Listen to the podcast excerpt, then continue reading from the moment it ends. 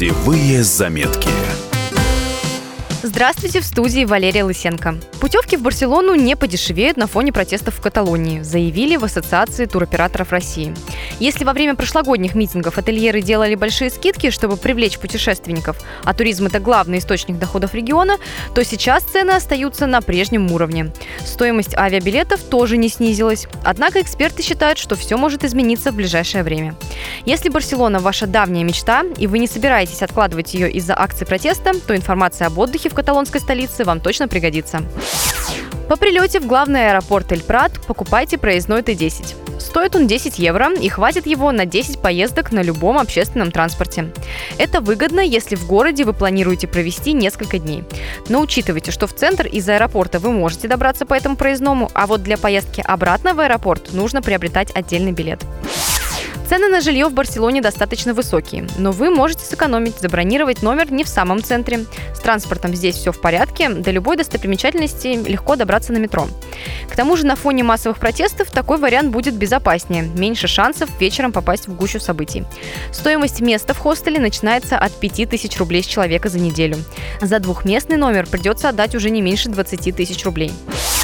Скачайте приложение Easy Travel и загрузите аудиоэкскурсии по городу.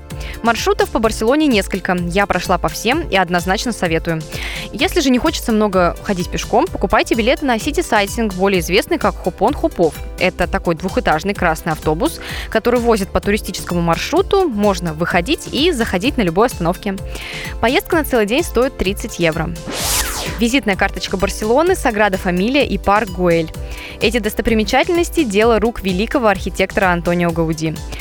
Оба места можно посетить в один день. Получится тематическая прогулка. Но билеты покупайте заранее и учтите, что попасть внутрь вы сможете только в конкретное время.